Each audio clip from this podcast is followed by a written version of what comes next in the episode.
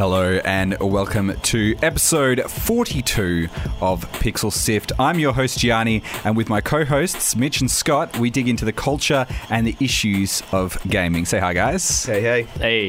Hey, Mitch has got extremely loud, super fancy head headphones on Yeah. that he's regretting now. and I'm, I was trying to work in a joke about your mustache not being there. There's no mustache. but We're not talking about that anymore. Um, we're joined today by Bob Hayden. He's a game developer and is working on the brand new game Vectonic. Bob, thanks for joining us. Thank you. It's great to be here. Thanks for coming in. Uh, we'll be talking all about Vectonic a little bit later in the show. And Mitch and Scott, what are our other topics today? Yeah, so next week the Olympics begins in Rio, and today we're looking at how the modern gaming esports fit into the world of competitive events. We'll also be looking at retro resurgence when hardware, hardware even comes back from the dead. Hardware. Yeah, hardwares. Fantastico. All that and more on today's episode of Pixel Sift. So let's jump in. Peace.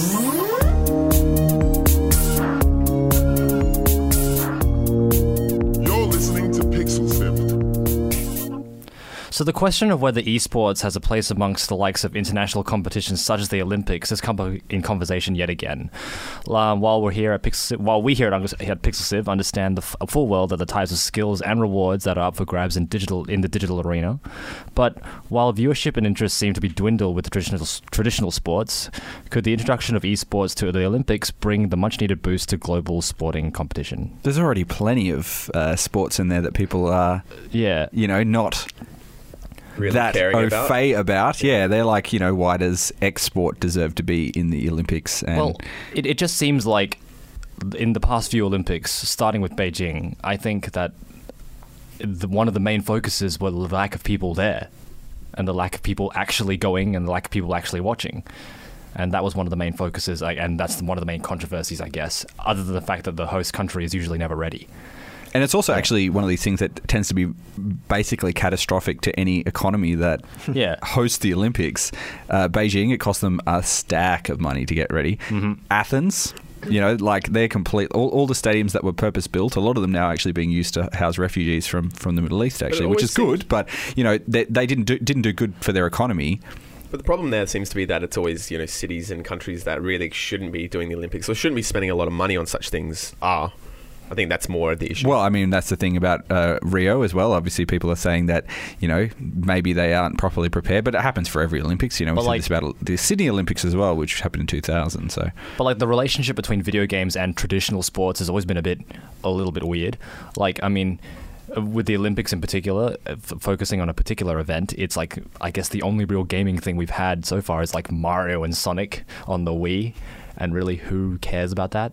Sorry, Mario and Sonic, but no one really. yeah, I you. think But there is sort of these these tie-in games, and Yeah. but there is that's right. You know, I mean, we talked about this last week. There is huge money in the competitive Yeah. uh, esports arenas. Um, people are competing for, for lots of money in order to do this. Probably, arguably, for some of the sports that would be involved um, in the Olympics would be getting far less funding, far less support, far less coverage as well. So, I mean, at what point do we kind of say that you know something some sport might be need to be knocked off for something that is much more well, I don't think you can take you can't take sports out of the Olympics. I don't think that's they take not- them out all the time. Really, is this Yeah. a thing? I don't really. I, I'm not a big fan of the Olympics, so Yeah. I don't, don't really pay J- much. attention. jousting used to be in the Olympics. Ah, see that? why isn't it still in the Right. Olympics? I it's would gone watch out, that. gone out of favour. You one, know, the only one that I'm you can't kind go of, down to your local jousting club. Yeah.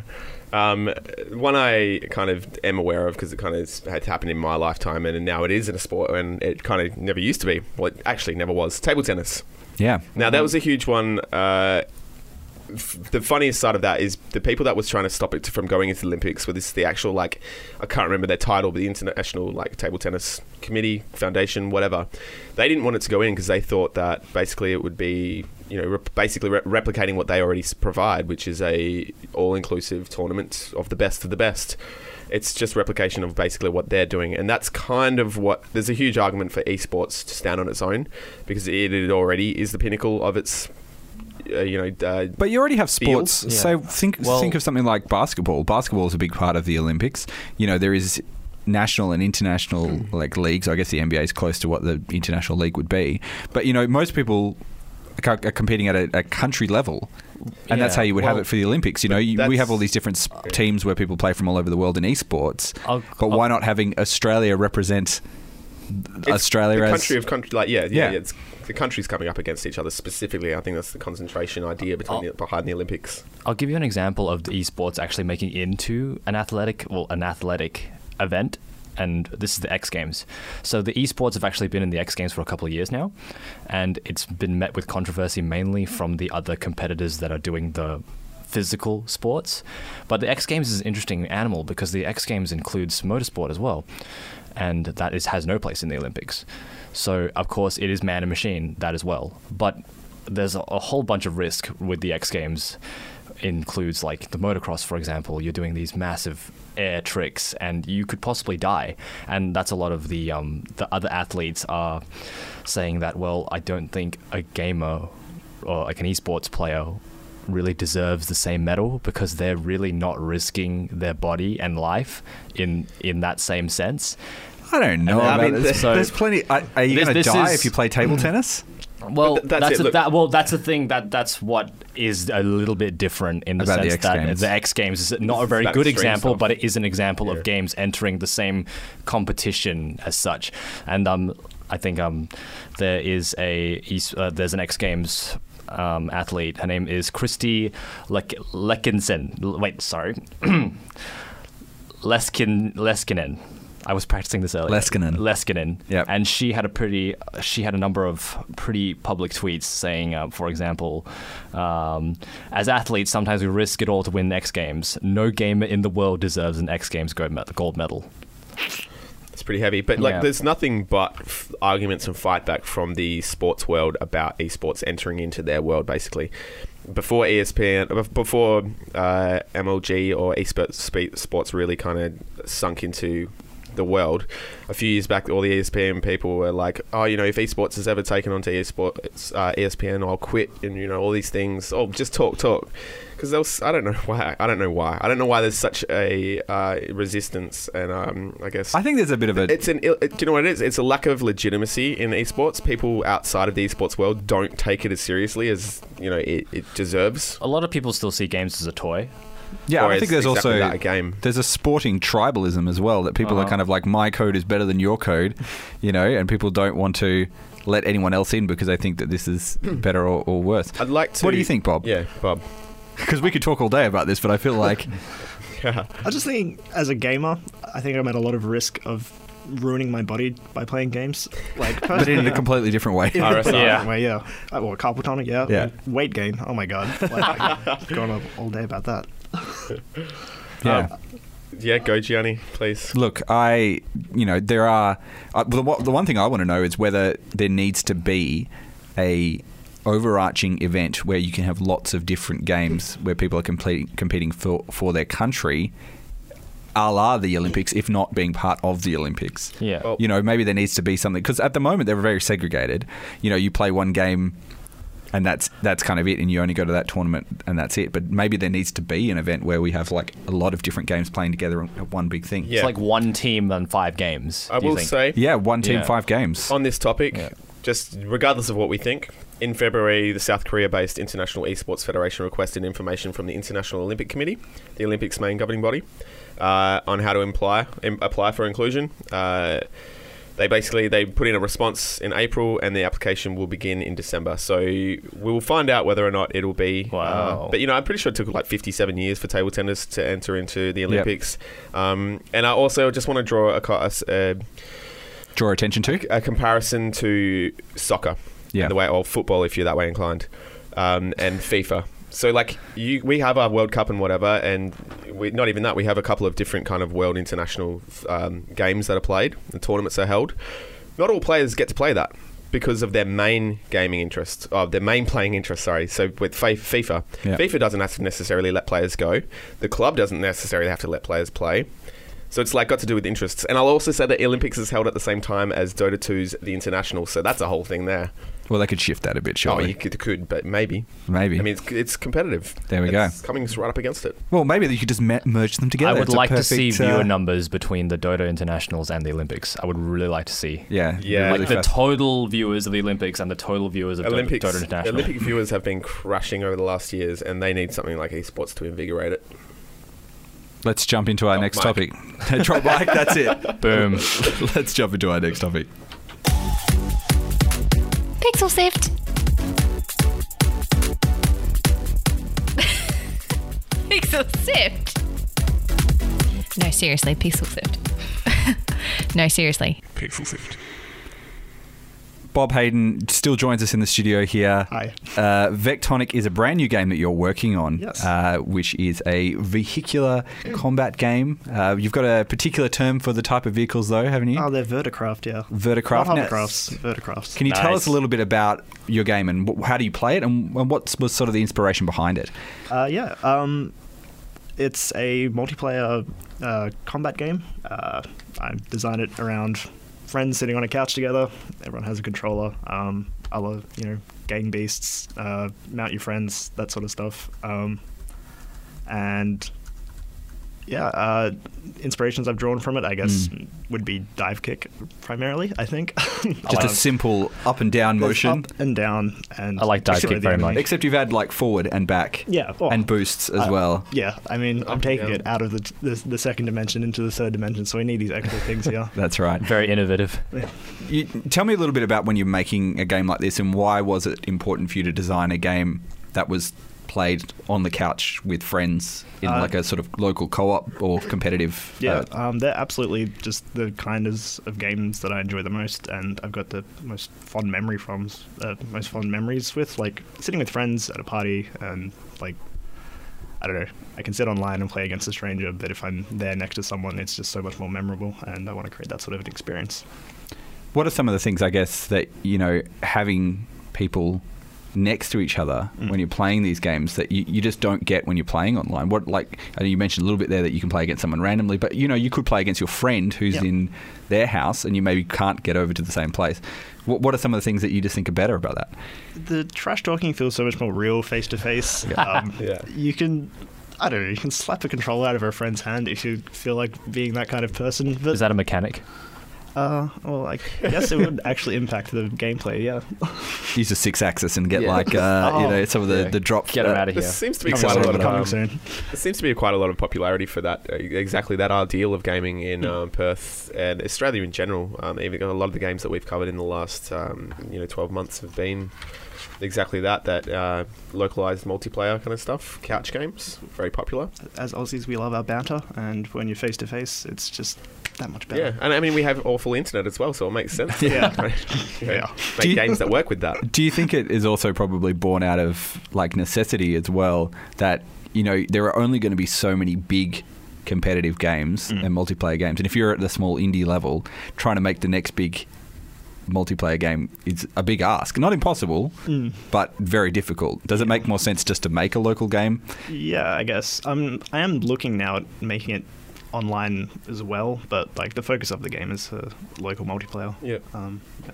That's as I learn more about uh, network code, I guess.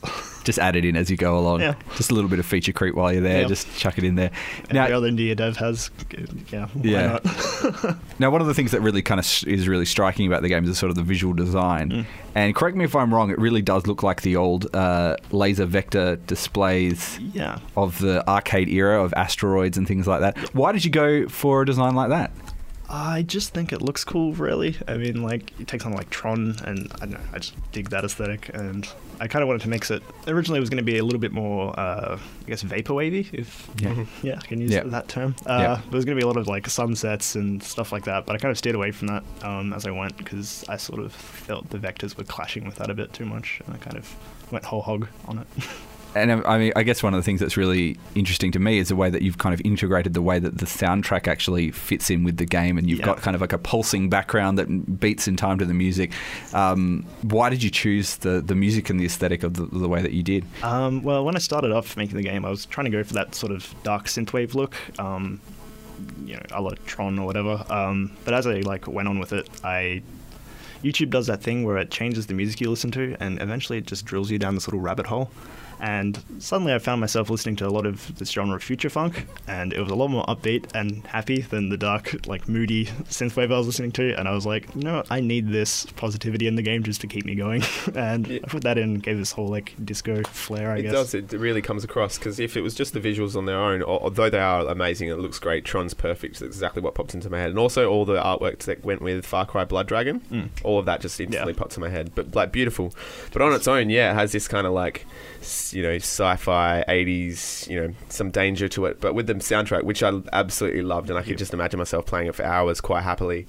Listening to the music and loving it just brings it to this like yeah happy uh, multiplayer ready kind of zone I guess. Cool, thanks. How did you get the artists on board to, to work with you on the game, or how, what was the process of actually getting them in there? Yeah, I just uh, reached out to them on SoundCloud, uh, messaged them privately, and asked, "Hey, would you like to be involved in this game? I'm making it. Um, currently, it's got your music in it. I'd love to keep it in there." Yeah. Uh, and they just said, "Yeah, absolutely." Um, so they're on board, uh, and yeah, really Were they to uh, with uh, local artists or just somebody from people anywhere? from Just all wherever around the stumble? world Yeah. on uh, SoundCloud? Just my like international like board of Just make a playlist and basically go down and Yeah, I mean, uh, it turns out the majority of them are all signed on to this uh, label that they managed together um, called the Futures Society Collective. And I hope So you I get got yourself right. into a nice little niche of style, and they just kind of Yeah, uh, yeah, they're all great, and yeah, really that's great. excited to work with them. Was it um was it something that you had to kind of explain to them, that, or did you just go, "It's in a game. Can I just continue to use it in a I- game?" Or I said, did- I've made this game. Here's what it looks like. They saw the aesthetic and went, "Yep, I guess that's on board and in keeping with what we're doing." So Mm. it worked well. and how does it work if you end up selling like a, a billion copies or something? Do you have you signed up a, a, an agreement or we something? haven't talked that yet, but I'm probably going to go down the route of um, just shared Revenue like, share. Yeah, Mm. because yeah, What- Safest at the moment. yeah. As it's kind of going forward, what sort of things are you looking to sort of uh, add into the game, and what are some of the things that you, when you're thinking about designing a multiplayer game and Mm. a competitive multiplayer game, what are some of the things that are kind of really important um, to add in or to make sure that you focus on? Yeah, uh, first off, getting the general game feel down was what I spent the first, well, up from the start until now, basically, is just getting that game feel down. Just, just the right amount of push when you push forward on the controller, the right amount of force when you go up, and getting all that right, and having the camera behave in all these right ways. Just that overall game feel is just super important. Um, now, uh, at this stage, I'm quite happy with it. It's gone from I don't like it to not bad.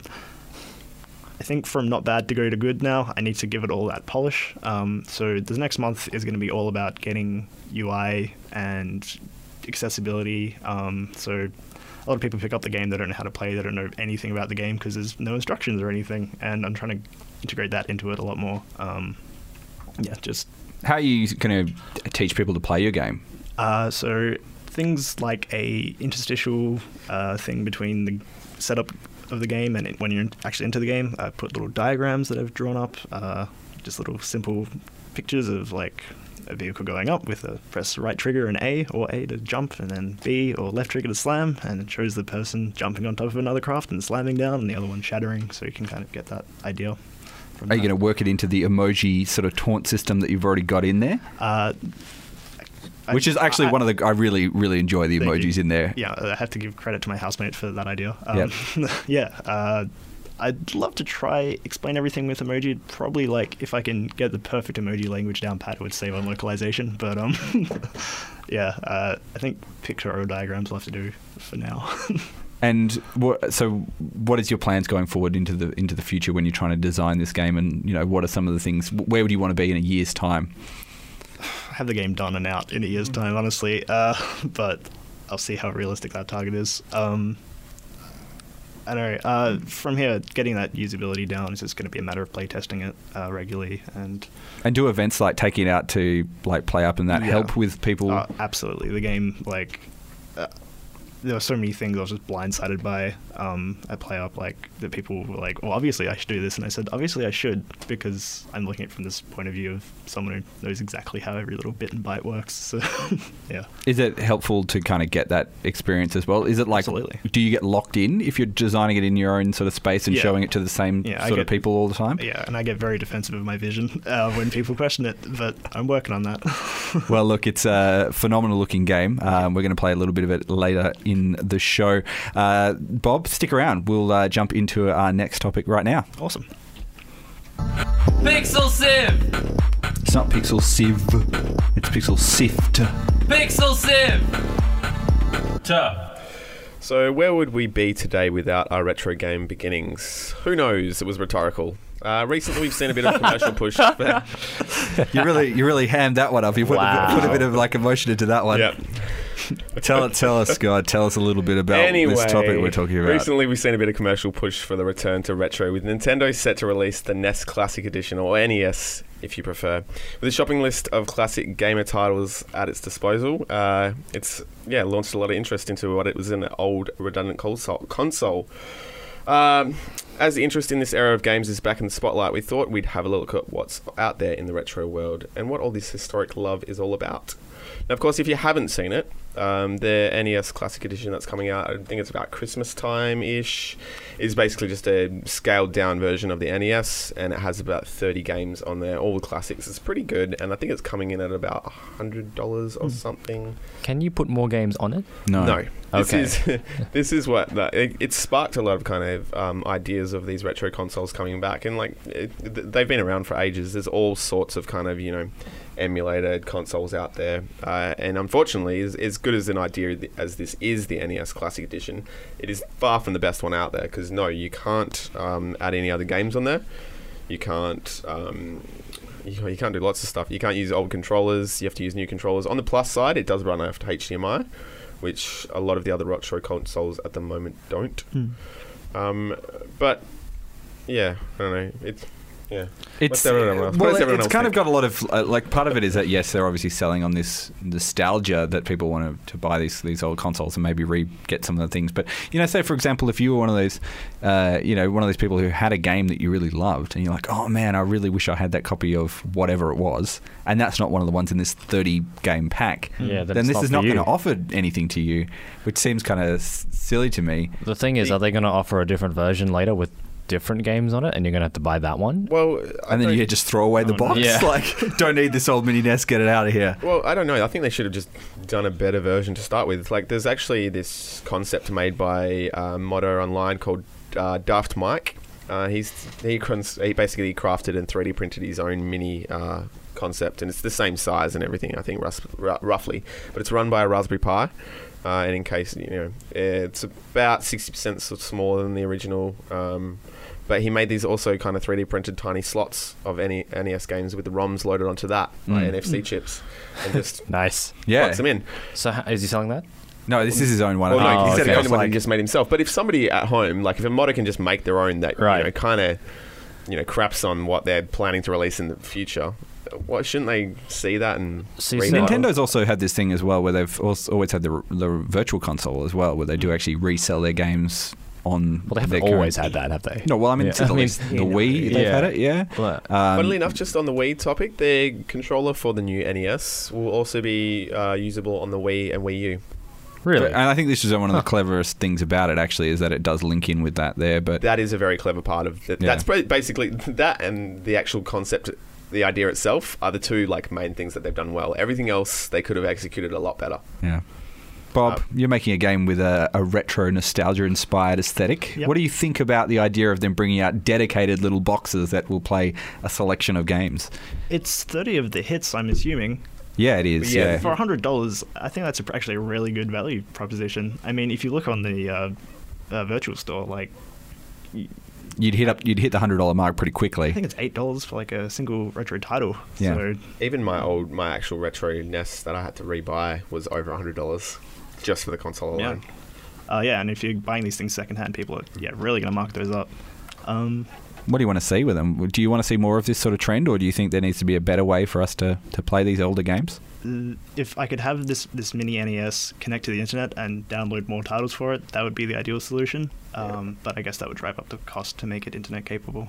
There's a couple of other standouts. Um, just if anyone's ever interested in going this down this road, which they kind of should be because it's a wicked road to go down. Um, there's two kind of standouts that exist already that are better than the NES Classic, I guess, in my opinion. Anyway, um, there's the Hyperkin. Uh, Retron 5 and the Cyber Gadget Retro Freak. They're also, they're both a bit more expensive, so you, I think they're. Do they Retrons- take actual cartridges though? Yeah, so they're. Ah, they're But isn't then it reliant on you actually having the actual cartridge? Yes, but as a bonus, the machine, uh, the machines can kind of. Uh, well, sorry, I'll, I'll get there. I'll Yeah, get sorry. These ones are yeah, they're limited, so they're Genesis, um, you know, Mega Drive, um, Game Boy Advance, and SNES, I think, capable. Um, but there's also Retro Bit Generations, which is coming out. Uh, well, it's I don't know exactly when it's coming out, but it's coming out in the future, and they've kind of pushed this even further now that the NES has been released and picked up with so much you know, popularity. Uh, and that one is like a, a Mega Drive style six button controller with HDMI out. It's got an SD, uh, SD card slot, um, which we can only presume at the moment, but will be probably used for ROMs and saving data, data etc.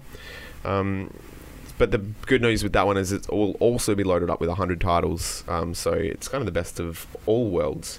You know, so you can play your old games, you can also load on new ROMs, and hey, there's, here's 100 games to start you off. So, so who makes that? Who? Uh, they're called Retro Bit Genera- Oh, Retro Bit. I think Generations is the actual model number, Right. but this isn't out yet. It's and I haven't heard much apart from what I Well- just told you. I remember there was a handheld version of, I think a, a Nintendo 64. I think was it, and then you could put the original cartridges into it. Yeah. Was it something like that? Right. I- I- Ben Heckendorn does. He works for um, a website called Element 14. They do a lot Right. of electronic. Um, But this was an actual Gadgets. product that you could sell. It wasn't like a one and one of a kind. Ben. Oh, was it? It was like a product. It was something you could Let's See if buy. I can look that up. yeah, what a but real- anyway, he does a lot of those custom mods where they do build like a portable Commodore 64, or so they bought a portable Atari, or, or any of these things, and they can accept the original cartridges because obviously electronics have gotten so miniaturized now. You mm. can run a SNES on the size of a postage stamp, mm. basically. You know, it, it doesn't need the size of all of these. Well, this is bits why I pieces of enjoyed hardware. what a that uh, draft the Daft Mike's idea so much, is because he's put a like probably the best tool for this kind of emulation stuff, the Raspberry Pi, Yep. into a little console. Like that. That's what they need to release. They need to release that. But with also accessible ROMs or accessible emulations of all their games, like you said, downloadable from the internet or whatever. Well, I mean, Sega they're actually. HDMI. They could surely just tuck a little, stick a little Ethernet in there, or even you know Wi-Fi capabilities. Like, technology these days is pretty crazy. Sega have released a, a basically an official mod, uh, basically an emulator for, for their Sega Genesis and, and uh, I okay. think Mega Drive games that you can buy on Steam, and each of the individual games are like one dollar DLC effectively. Ah, yes. so then, if you've got a computer that can actually run that, then that machine can actually be a legit uh, emulator station, and you can run it on a Raspberry Pi. You could run it on another bit of hardware. But I'd like to see Nintendo, or you know, we're starting to get to the point where Sony's obviously got some older games as well that we'd like to, to re-release and and and play again. So I think Nintendo is always capitalizing on the nostalgia aspect of their fans, and they know it. yeah, And like, I think like with all like the Pokemon remakes and everything like that, they know what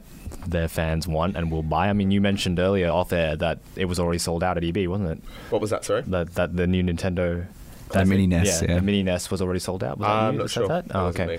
Oh yeah, Video that producer was James. James. but it sounds James. believable because Yeah. like this, like I said, so much interest, and uh, just with just with Pokemon Go, Yeah. a lot of interest uh, in gamers that aren't necessarily, you know, really immersed in the gaming world. I Yeah. guess, or like really so that whether- interested in it. Like we can say it's not like we can say it's outdated by everything that already exists all day, but at the end of the day, maybe the product's not for actual people. Who Yeah, are maybe it's currently not for us, yeah. yeah. It's not. It's what it is. Is it's a really good, viable commercial dip into the retro like gaming world. Which Yep. all these emulators and stuff, they're not. That though they are commercial products, they're not.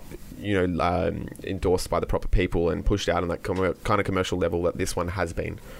And also, in terms of ease of use, you can just Plug and supposedly play. plug this thing in and go. Plug and play is Yeah. the best thing. That's Everyone true. expects ease of everything these days. because people forget that your time is also worth money. Exactly I right. yeah, like so the hours you spend trying to get one of these things to work, you could just spend an extra forty dollars and just have it.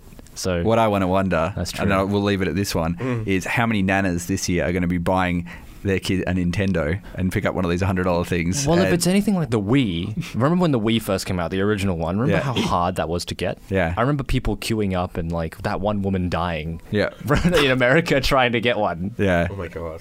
Somebody get that woman Some- a Nintendo. Yeah, some, this is another. This is another story. Just search, right. search "hold your Wii" for a Wii in Google. No, seriously. Um, yeah, there all you right. go. All right, we'll end on that. Maybe And on do that note, let's uh, let's finish off. Not thank you guys for joining us for another episode of Pixel Sift. Bob, thank you for joining us. Thank you so much for talking me. all about Vectonic. It's a very interesting looking game, very good soundtrack. if you get a chance to play it at one of the events that uh, I'm sure it will be at uh, Perth Games Fest later. Uh, ideally, and I'll also be at the Play Up on September 2nd.